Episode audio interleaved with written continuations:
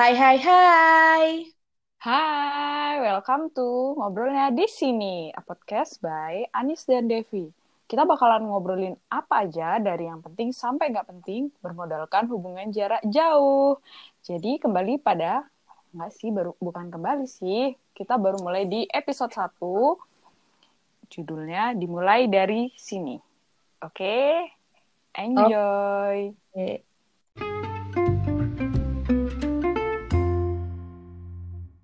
Jadi kita kenalan dulu deh.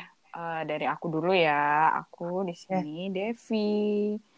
Terus ada temanku. Nama aku Anis Irmala Sandi atau biasa dipanggil dengan Anis atau anak manis. Sumpah itu sih nama dari zaman kuliah. Ya. Oh ya, kebetulan kita dulu kuliahnya di satu kampus sih dan satu angkatan. Kebetulan sih cuma ada satu kelas aja ya. Jadi ya ya gitu deh. Iya, aku paling ingat kayaknya ketemu sama Devi ini waktu awal MOS kita satu kelompok. Ya nggak sih, Dep? Iya, Eh, mohon maaf ya Ibu, bukan MOS. Emang kita anak SMA. Eh, kok MOS sih? Oh iya, apa namanya tuh? Ospek. Iya. Iya, iya, ospek, ospek. Iya Eh, kita boleh nyebutin, eh kita boleh nyebutin nama perguruan tinggi kita nggak sih? Hmm, kayaknya nggak usah deh, Dep. Nanti itu dicari Ah, sama pendengar kita. ya apa-apa sih. Eh, tapi pokoknya kita kuliah di universitas swasta yang ada di Jawa Timur. Ya, Tepatnya tetangganya Banyuwangi. Jadi pasti bakalan langsung ketahuan sih. Dan kebetulan itu dulu satu-satunya eh, Psikologi. tinggi Mm, ya yang ada fakultas psikologinya ya Nis ya. betul. Jadi kita dulu independen ya, sendirian ya di Jember, Fakultas Eh, Psikologinya. jadi kesebut dong. Iya deh, nggak apa-apa. Kan cuma nyebutin nggak secara gamblang di mana. Tapi kan ketahuan dong satu-satunya univers apa Oh, fakultas psikologi yang ada di Jember itu di mana? Karena cuma ada satu-satunya aja. iya wes, nggak apa wes. Clue, sedikit clue. Sedikit clue ya. Jadi itu sih Iya. perkenalan singkat kita. Eh nggak singkat sih. Pasti nanti bakalan eh, ngobrolin lagi sih tentang dulu. Karena kita di sini di episode 1 judulnya dimulai dari sini. Iya. Jadi dimulai dari sini tuh mulai dari eh, awal yang kita kenal, awal yang kita kuliah. Terus mungkin eh, Devi bisa sharing kenapa sih dulu kok bisa memilih kuliah di psikologi? Bisa sharing nggak Dep alasan kenapa sih dulu memutuskan untuk kuliah di psikologi? Oh iya, itu sih kayaknya kita bakalan bahas di awal dulu ya, karena kan sebagian dari perkenalan sih. Mm-mm. Em, psikologi ya. Sebenarnya dari dulu tuh nggak pernah kepikiran sih buat kuliah psikologi. Karena anak SMA zaman dulu ya, pinginnya tuh kayak kuliahnya tuh yang santai. Ekonomi atau Mm. ya ekonomi sih. Pasti kebanyakan tuh eh, pinginnya ekonomi dan manajemen. Karena Manajemen, ngerasanya kayak ya. santai. Mm-mm. Terus kalau udah lulus pengennya jadi pengusaha. Ya ampun, itu sumpah alasan anak SMA zaman dulu banget sih kayak gitu. Iya, mungkin Terus karena memang apa namanya gambaran tentang dunia kerja ya lingkupannya masih seputar hal-hal seperti itu aja. Jadi belum berkembang ya mungkin pemikirannya ya. iya banget. Karena nggak tahu tuh maksudnya eh, sekedar tahu kerja kantoran aja sih kayak oh nanti aku kuliah ekonomi nih, nanti aku kerjanya di kantor. Nggak tahu tuh bagian apa. Pokoknya pinginnya di kantor atau enggak jadi pengusaha gitu. Dan ternyata seiring dengan berjalannya waktu sih ya, jadi kita makin sadar sih, wow, ternyata eh, kerja tuh nggak cuma kerja kantoran, terus atau enggak jadi pengusaha gitu aja sih. Mm-mm. Nah, terus sampai akhirnya memutuskan buat kuliah psikologi itu hmm, agak gimana ya? Sebenarnya psikologi itu menjadi pilihan kedua sih. Dan Hmm. pilihan yang tidak terfikirkan ya. masuk di psikologi karena aduh psikologi kayak ini kayak jadi dukun gitu kayak kuliah dukun gitu ya kayak hmm. apa ya kayak yang berat duluan gitu tapi ah ya udahlah coba aja lah kayak seru nih gitu ya hmm. dan akhirnya kecemplung juga deh di sini oh ya btw aku dulu uh, dari SD sampai SMA itu kebetulan di Bali sih jadi memutuskan hmm. untuk ke Jawa atau ke Jember itu memang apa ya kayak yang keputusan yang sangat uh, berani ya Dep ya iya kayak pokok menggemparkan eh enggak sih enggak menggemparkan maksudnya kayak memberanikan diri untuk kuliah di luar Bali. Gitu sih.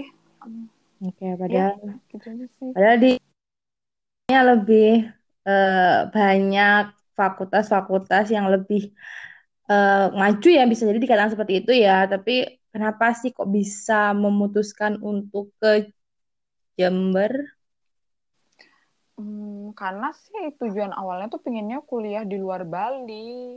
Oke. Gitu aja sih. Kayak yang masuk psikologi tuh kayak yang, ah pingin nih. Udah, nggak ada yang kayak yang passionate di sana gitu. Cuma pingin aja dari berawal dari pingin. Terus akhirnya kecemplung gitu. Kan biasanya tuh orang-orang kalau kuliah kan, uh, gimana ya, kayak ambisius banget. Ih, pokoknya aku kuliah harus kuliah di sini nih. Harus kuliah ini, ini, ini, ini, ini. ini kok aku dulu pas SMA kayaknya nggak sampai sana deh pikirannya. Cuma oh kuliah kayak di FTV nih. Hmm. dateng uh, kuliah ngerjain tugas udah pulang. Dan ternyata salah besar banget. Kita dihadapkan dengan realita yang wow beda banget kayak yeah. TV TV Benar, kayaknya yang kamu sebutin tadi di awal tuh kayaknya aku banget deh yang apa namanya punya ambisi banget untuk harus kuliah di salah satu jurusan yang benar-benar aku pengenin. Kamu lagi iya, ngomongin bener. Ya? Iya. uh, kan kita pernah sharing tuh nih kayak yang kamu sering cerita, nggak bukan sering sih, saya dulu kita cerita-cerita Eh, tentang kenapa sih kok awalnya masuk kuliah psikologi itu aku dengerin ceritamu yang kayak wow Anis segitunya banget ya. Beda banget kayak aku kayak yang 360 derajat berbanding terbalik gitu ya Nisya kita. Iya. Jadi hmm. bisa diceritain sih Nis itu gimana perjalananmu kok sampai pingin banget kuliah psikologi. Kan barusan aku udah nyeritain tuh. Ya gitu doang ya. sih. Kalau Anis sendiri gimana kalau aku sendiri memang pengen banget kuliah di psikologi itu awalnya karena aku melihat salah satu rubik majalah. Aku paling ingat dulu namanya majalah Nurani di perpus sekolahanku yang terbit setiap hari Kamis.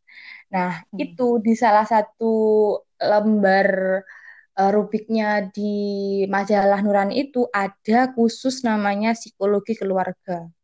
Wow. Nah, waktu itu aku membaca salah satu uh, apa namanya kayak semacam cerita tentang sharing seseorang yang perihal pola asuh, perihal bagaimana psikolog anak memberikan pemahaman tentang curhatannya orang itu. Dari situ aku mulai tertarik dari uh, psikologi.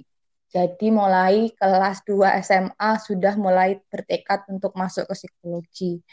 Jadi ya itu sih awalnya dari hal yang aku senengin, terus kemudian aku melihat di sekitarku itu ada beberapa anak yang meng, apa ya, yang mengalami gangguan autism. Nah, waktu itu hmm. mereka itu anak-anak kebutuhan khusus itu dipandang sebelah mata oleh lingkungan. Iya benar. Nah jadi itu aku mulai tertarik, aduh aku bisa membantu apa ya dengan anak-anak kebutuhan khusus ini. Nah kebetulan waktu itu karena aku sering membaca rubik psikologi itu, nah di situ juga disampaikan bahwasanya untuk autis itu penanganannya seperti ini seperti ini oleh psikolog, terapi dan teman-teman. Nah jadi mulai dari situ karena berapa dari seneng tentang pola asuh, tentang bagaimana menangani anak-anak kebutuhan khusus, berempati kepada anak-anak kebutuhan khusus, jadinya eh, tekadku semakin kuat Jadi setelah aku masuk memang ya sama kayak kamu, apa namanya? Ternyata tidak semudah yang aku bayangkan. Cuma ya karena aku berawal dari aku seneng, aku punya tekad. Uh, Jadi apa pun yang aku hadapi di uh, dunia perkuliahan ya bisa dilewati ya meskipun berdarah-darah ya. Tapi aku yakin bahwasanya ketika kita memilih sesuatu ya uh, bisa didasari dengan kesenangan. Kalau kita terpaksa atau hal ada hal-hal yang lain yang melatar belakangi, bisa jadi hal itu tuh bisa nggak bertahan lama karena kita nggak ada tekad dalam diri kita. Adapun bertahan juga pasti terpaksa gitu. Kayak menurutku sih kayak gitu. Kalau kamu gimana? Nah, nih nih teman-teman hasilnya dari kuliah psikologi nih bisa ngomong sampai kayak gini nih Anis Uh, iya sih Dis ya, bener banget. Iya. Kayak, semua itu harus di, di latar belakangi sama tekadnya kita sih dari senang mm -hmm. dulu deh. Mm -hmm. Tapi mungkin mm. dulu aku uh, ngomong-ngomong pas SMA nih ya, pernah sih kelibatan tuh kayak uh, apa ya mikir kayak ih psikologi nih keren nih, wah bisa paham orang nih gitu. Pernah sih ada pikiran kayak gitu. Aku lebih kayak yang ke uh, seru ya kayaknya kuliah psikologi bisa belajar tentang orang gitu loh, mahamin orang gitu. Tapi cuma sampai situ doang sih. Terus setelah itu uh, anak SMA ya masih mencari jati dirinya. Jadi Benar. tahu psikologi kayak gitu, oh ya udah cuma ih seru gitu doang. Tapi balik lagi sih kayak untuk ke kuliah itu dulu sih masih belum ada kepikiran sih. Beda banget nih aku sama kamu tuh bener-bener beda banget kayak yang kamu memang ambisimu memang di situ uh, mm-hmm.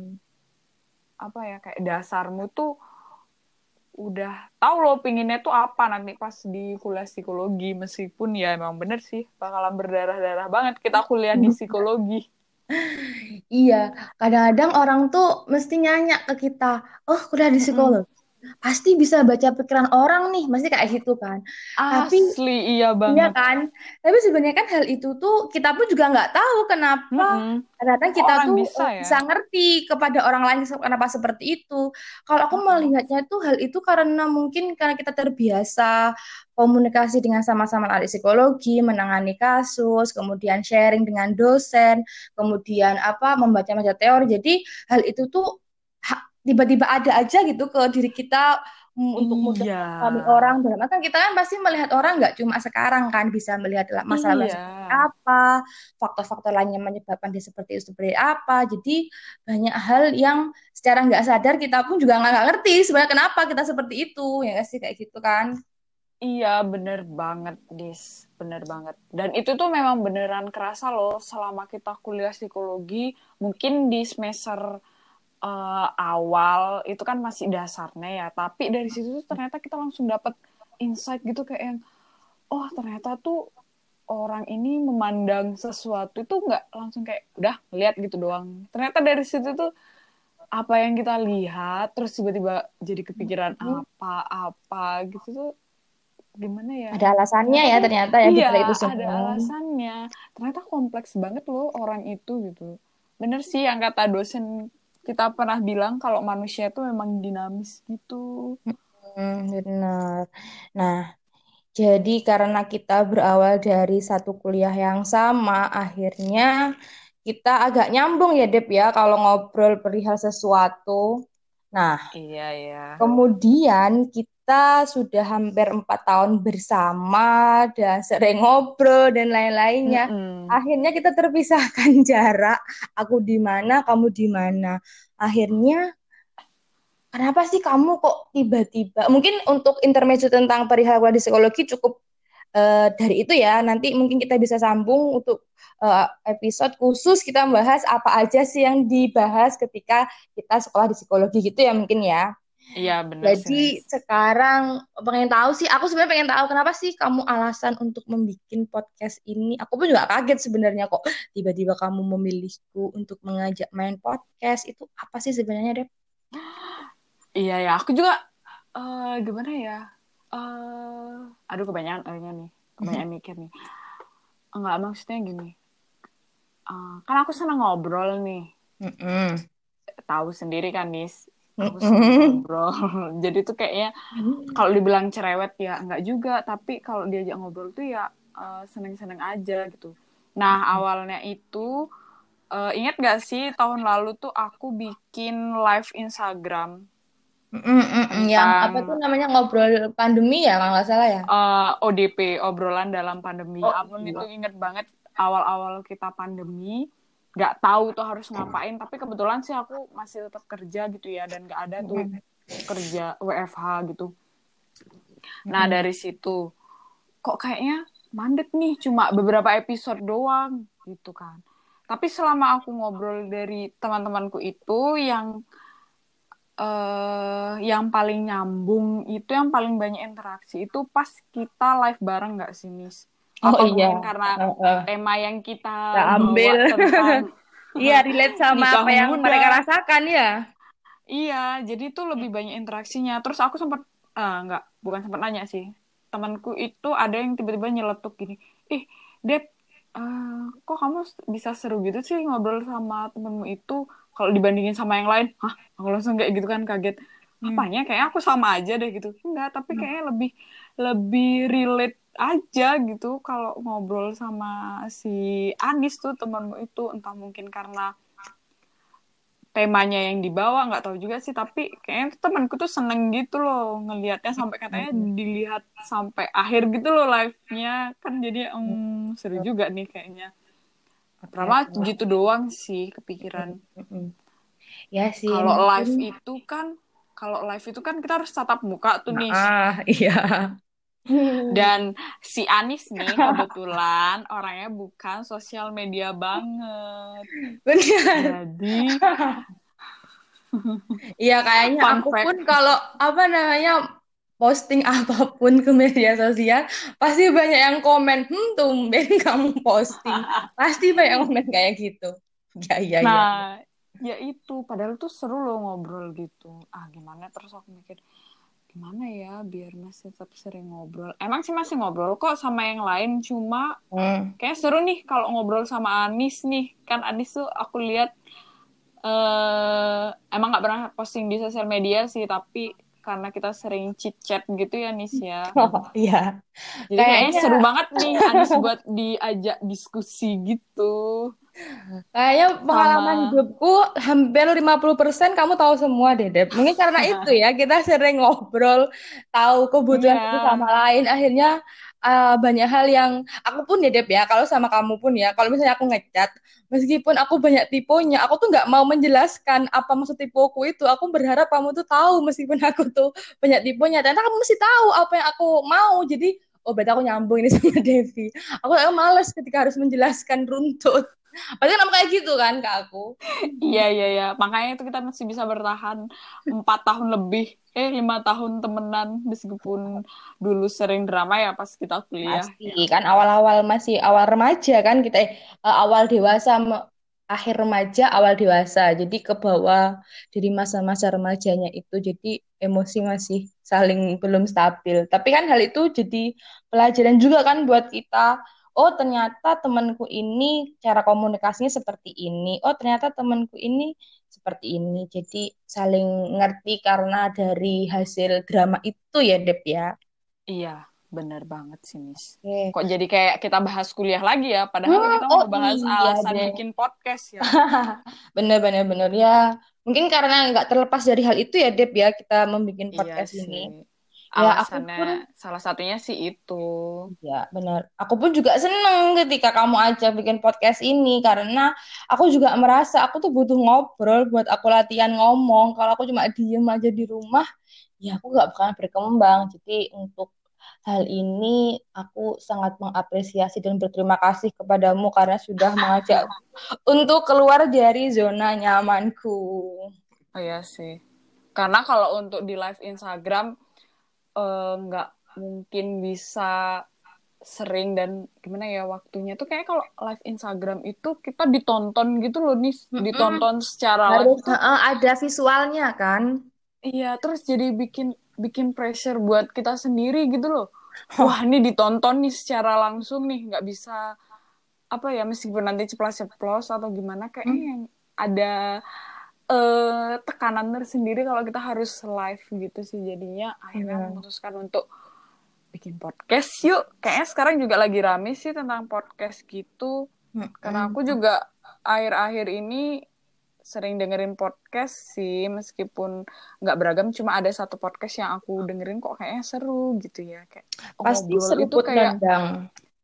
iya betul banget sama aku sama aku kadang dengerin podcastnya Rintik Seduh itu sih kalau lagi pengen galau-galau gitu. Hmm. ya sih aku sih bukan tipe-tipe yang tapi aku dulu sempat sering dengerin podcast tapi yang aku dengerin ya nggak jauh-jauh dari apa yang aku seneng yaitu tentang parenting. Jadi aku tuh dulu sering dengerin podcast namanya Rumpi Mami. Itu mereka oh. dua psikolog yang uh, ya membahas segala sesuatu yang relate dengan kebutuhan kita sehari-hari tapi dilihat dari sisi psikologis itu itu aja sih hmm. aku dengerin podcast yang lainnya aku nggak nggak mengikuti Iya sih, cuma memang kayak uh, seru aja gitu loh dengerin orang ngobrol. Iya gimana ya podcast kan sebenarnya kayak radio, tapi karena nggak hmm. live aja sih kita bisa ya, dengerinnya kapan, kapan aja, aja. di mana aja. Iya, aku pun kadang-kadang kalau dengerin podcast itu mesti aku sambi, aku pas waktunya terika atau pas aku bersih-bersih mm -hmm. kamar, itu pasti aku dengerin podcast supaya biar apa yang aku lakukan tuh ada insight-insight entah pengetahuan apa jadi nggak cuma aku melakukan pekerjaan tapi aku bisa sambil dengerin sambil melakukan hmm. kegiatan soalnya ibuku pun juga sampai detik ini pun masih mendengarkan radio mulai aku dulu sampai sekarang ibu tetap mendengarin radio ketika dia masak ketika dia lainnya jadi kayaknya eh, biar nggak sia-sia apa yang kita lakukan ya disambil dengerin sesuatu ya eh, lebih enak kalau aku sih gitu iya sih sama sih Nis Mm-mm. Sampai sekarang pun uh, radio itu masih belum lepas sih dari kehidupan. Kayak seru aja gitu dengerin radio. Iya. Ada orang ngomong, tapi emang basicnya aku seneng ngomong, terus sama seneng dengerin orang ngomong. Mm-hmm. Jadi pokoknya, ih ayo nih kita bikin podcast gitu. Iya sih, iya. Tapi uh, untungnya kita kalau bikin podcast nggak mengganggu kelangsungan kita sehari-hari ya, Deb. Ya, maksudnya kan pasti ada iya. waktu tertentu untuk kita bikin podcast. Nah, ngomongin tentang uh, keseharian nih, kira-kira kamu tuh uh, sehariannya ngapain aja sih, Kegiatan kamu sehari-hari? Kalau sekarang sih, karena aku setahun ke belakang ini hampir dua tahun lah ya, aku sih hmm. kerja Hmm, kerja yang aja Rodi itu ya, yang nggak ada liburnya itu ya, Dep ya? Ada dong, hari ada. Minggu doang. Hari Minggu doang. ya, ya, ya, ya. Gimana, gimana? Tapi beruntung, tapi beruntung banget sih nih, aku mm. kerja yang di sini itu bener-bener pandemi itu kayak nggak ada dampak gitu loh. Mm, mm, kayak masih tetap gak rame aja. Ya? Bersyukur, iya, bersyukur banget. Bukannya sepi, mm. tapi malah rame. Allah aku bersyukur banget sih itu meskipun kayak yang aku berasa kerja rodi enggak sih. Iya sih tapi ya, kan segala sesuatu ada konsekuensinya ya Dep ya. Maksudnya kita iya. mendapatkan hal itu juga ada harga yang harus dibayar juga. Entah itu tenaga waktu. Jadi segalanya pasti ya ada konsekuensinya sih. Terus iya, di sana kamu ngapain aja Dep? Aku kebetulan agak melenceng nih dari psikologi, gitu tapi ya? sedikit banyak aku bisa menerapkan ilmu psikologiku itu dalam hmm, sosialisasi, eh sosialisasi iya. hidup dalam sosial gitu ya maksudnya ya komunikasi iya. lah ya.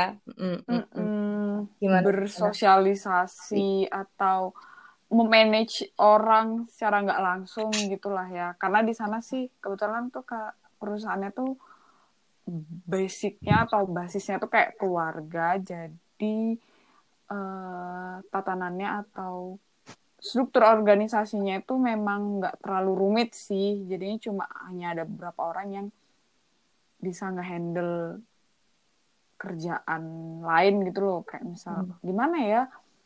Uh, aku sebenarnya basicnya di admin. Hmm. admin accounting tapi secara nggak langsung aku juga ngurusin uh, karyawan di sana atau tukang-tukang di sana gitu loh dan itu kan pasti aku harus menerapkan ilmu psikologiku dong secara Ya, nggak langsung gitu. psikologi Gimana aku industri ya, iya tentang humaniora, di industri SDM. ya di Mm-mm. SDM di sumber daya manusianya itu langsung ih ternyata kepake juga loh ilmuku meskipun Nggak aku kelihatannya ya. di akunting eh, atau di Mm. admin tapi secara nggak langsung tuh kebawa juga kan eh, psikologi itu apa sih ini dulu di mana ada orang di sana pasti ada Ilmunya psikologi tetap dibutuhkan. eh eh, bener Hmm. banget itu Iya, mungkin itu gini gini ya ya. Kalau aku melihat ya Deb ya dalam sebuah eh, kuliah, dunia kuliah, kita tuh nggak harus apa yang ilmu kita. Ini kalau menurutku ya, ilmu yang kita dapatkan di kuliah nggak selalu harus linier dengan kerjaan kita. Tapi iya ada hal-hal yang penting yang harus linier yaitu social skill. Mungkin kamu Mm-mm. bisa bertahan dalam kondisi tertekan dalam artian kerja sampai eh, full satu hari full sampai hari Sabtu nggak ada libur itu mungkin kamu terlatih karena dulu kamu sering eh, ngerjakan laporan yang sangat eh, menuntut eh, kita untuk selesai tepat waktu kemudian asli harus bener banget skripsi seperti ini mungkin skill-skill Mm-mm. kita tanggung jawab kemudian di bawah tekanan itu yang menjadi kita bekal ketika kita berada di sebuah dunia kerja gitu kali ya Dep ya Iya bener banget Anis, itu bener banget. Jadi kalau dibilang eh kerja di mana? Akunting gitu, bagian akunting. Hmm. Oh dulu kuliahnya eh, akuntansi ya? Hmm. Enggak, psikologi. Psikologi. Lu kok bisa di situ? Eh, gimana ya? Udah rezekinya di sana. Apa sih kalau bisa jawab kayak gitu sih? Nggak bisa tuh. Kita harus menjelaskan gini gini Ah, gini gini gini gini. Duh, iya, kalau kita tuh berusaha selalu menjelaskan kepada orang lain, orang lain pun itu loh paling satu sampai dua jam lupa apa yang kita sampaikan. Maksudnya nggak bakalan Iya, take it anu take it easy orang lain. Jadi kenapa kita harus berusaha untuk menjelaskan kepada orang lain yang nggak ngerti ya? Mungkin sekedar memberi informasi aja, tapi nggak tidak berharap mereka untuk selalu memahami kita gitu gak sih? iya bener banget sih Tunis. Terus kalau Anis sendiri gimana tuh kegiatannya? Kayaknya sih aku lihat-lihat sibuk ya. Sibuk menjalani eh Iya. kesukaannya. Maksudnya Heeh. Jadi aku menjalani nger- kegiatan kerja yang kayak disukain sih. Mm-mm, bener, iya sih. Ya, mungkin ya, ya tadi ya mungkin ya, ya eh, apa namanya karena berangkat aku dari hal yang aku sukai, terus kemudian mungkin semesta mendukung ya, Dep ya. Jadi akhirnya Mestakung. tahu ya, semesta mendukung dan ini aku kerjanya juga di bagian yang aku senengin, yaitu berkaitan dengan anak-anak dan juga remaja. Nah, kebetulan kemarin nih tadi deh, tadi ini aku baru selesai eh, itu kan kemarin itu ada di Banyuwangi itu ada salah satu program tentang parenting itu penting. Jadi Mm-mm. eh, apa namanya? Aku sempat ikut waktu itu, ikut daftar. Aku tuh nggak terlalu berharap lebih. Aku takut soalnya ketika aku eh, berharap lebih nanti aku kecewa. Jadi aku waktu daftar aku tuh punya eh, apa ya kayak mantra atau prinsip gini. Oh, kalau aku lolos berarti aku Allah tahu aku mampu.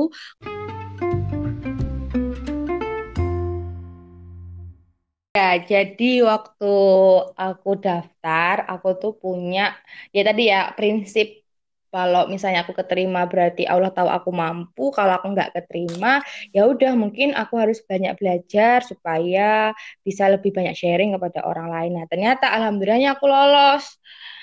Jadi dari itu tuh awalnya aku tertekan, berarti aku langsung yakin, oh berarti Allah tahu kalau aku mampu. Nah, waktu hari H Mm-mm. yaitu aku sharing tentang hal yang aku senengin, yaitu tentang pola asuh, tentang parenting.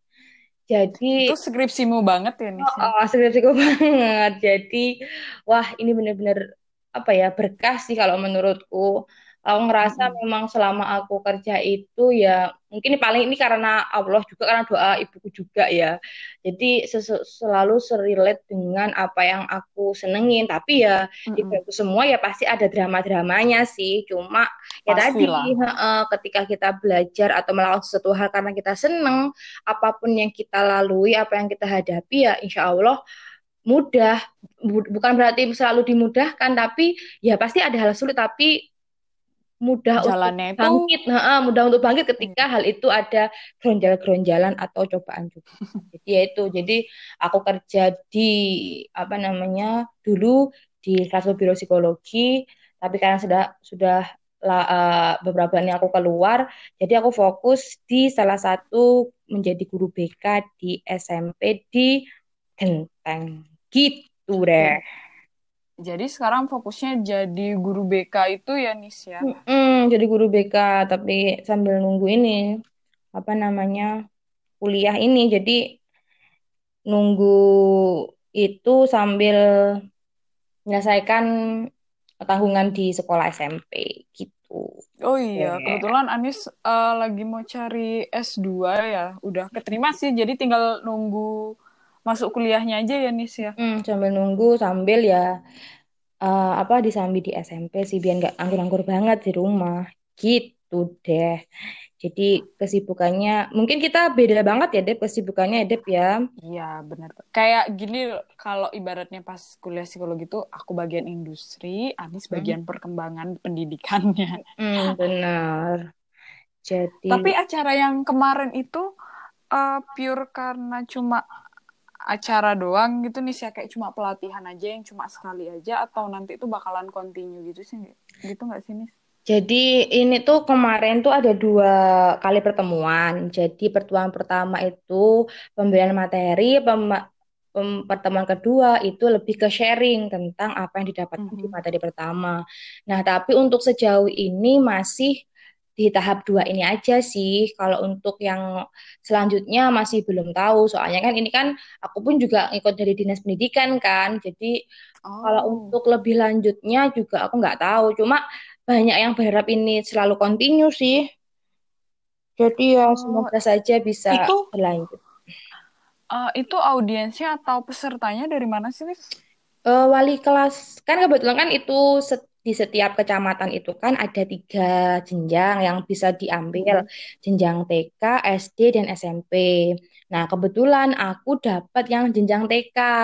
Jadi eh, apa namanya auditio eh apa pesertaku itu wali murid yang memiliki anak usia TK. Jadi gitu. Jadi itu cukup menantang Oh, juga, j- Beb. Aku kemarin, Beb, apalagi aku berhadapan dengan ibu-ibu milenial. Waduh, agak pressure sih kemarin itu. Tapi ya alhamdulillahnya lingkungan memberikan dukungan. Akhirnya ya, meskipun aku lagi ada agak-agak deg dan agak-agak takut juga ya, tapi ya alhamdulillah bisa melawan itu meskipun ya masih sampai sekarang dan dedeknya sih karena aku takut juga kalau ngadepin ibu-ibu, apalagi ibu-ibu milenial. Tahu sendiri kan padahal apa? iya, tapi padahal kan skripsimu dulu juga full time bersama dengan ibu-ibu gitu sih. Ya, dulu kan ibu remaja, Eh, tapi sekarang oh, iya ibu sih. milenial. Oh, tapi itu berarti cuma untuk kalangan guru nggak sih, Nis? Terbatas cuma kalangan guru aja ya nggak sih? Aku Apanya? kira, aku kira Apanya? nggak pelatihanmu yang kemarin itu loh. Mm-mm. Pekerjaannya itu memang guru gitu ya, bukan yang bener-bener ibu rumah tangga gitu yang yang ngasuh Loh iya, anak ibu rumah tangga. Peserta aku tuh ibu-ibu, ya ada ibu kerja, ibu rumah tangga, ya wali murid-wali murid yang anaknya sekolah di TK yang aku tempati itu.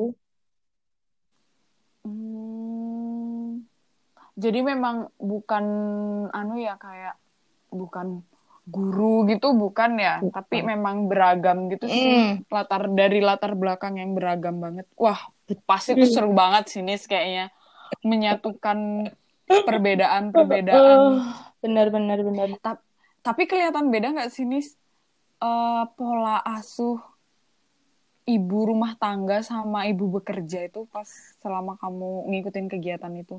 Beda banget sih sebenarnya, Dep. Oh, gimana kalau ini bisa kita jadikan sebuah topik, Dep, tentang enak ibu kerja atau ibu di rumah aja ya ketika mengasuh anak.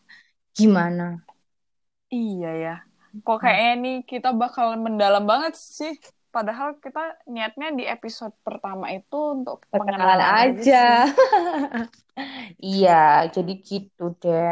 Kayaknya apa kita akhiri aja nih pertemuan kita di ngobrolnya di sini episode pertama. Kayaknya hal-hal yang ingin kita sampaikan tadi mulai dari perkenalan sudah, namanya sudah, kemudian kegiatan kita ngapain aja sudah, terus alasan bikin podcast tadi sudah, terus kemudian uh, kuliah di psikologi ngapain aja ya, sudah ya tadi intermezzo sedikit ya. Terus yang iya. relate antara kerjaan sama uh, kuliah. kuliah juga sudah kayaknya tadi ya. Gimana? Kamu ada iya. tambahan nggak sih, Deb? Hmm, kayaknya sih untuk di perkenalan ini cukup deh, Nis ya. ya Mungkin nanti bisa sambil seiring berjalannya waktu dan episode-episode podcast kita, semoga bisa bertahan lama sih sampai hmm. berapa episode gitu. Kayaknya lebih seru deh kalau kita memang bikin di podcast bukan di live Instagram. Hmm, hmm benar bisa terjangkau oleh semua kalangan. Uh, ngobrolnya bisa Semoga lama. aja ada peminatnya ya. Iya, tapi mungkin kita bisa ber, diawali dengan supaya kita membuat podcast ini karena kita pure ingin meluapkan apa yang selama ini kita pendam ya, Deb ya. Kalau mungkin ada iya. pendengar, alhamdulillah mungkin itu bonus dari obrolan kita iya, sehari-hari. Kalau ada yang dengerin ya. Alhamdulillah kalau bisa bermanfaat ya lebih baik kayak gitu ya Dep ya. Ya semoga niat baik kita bisa mendapatkan apresiasi sih.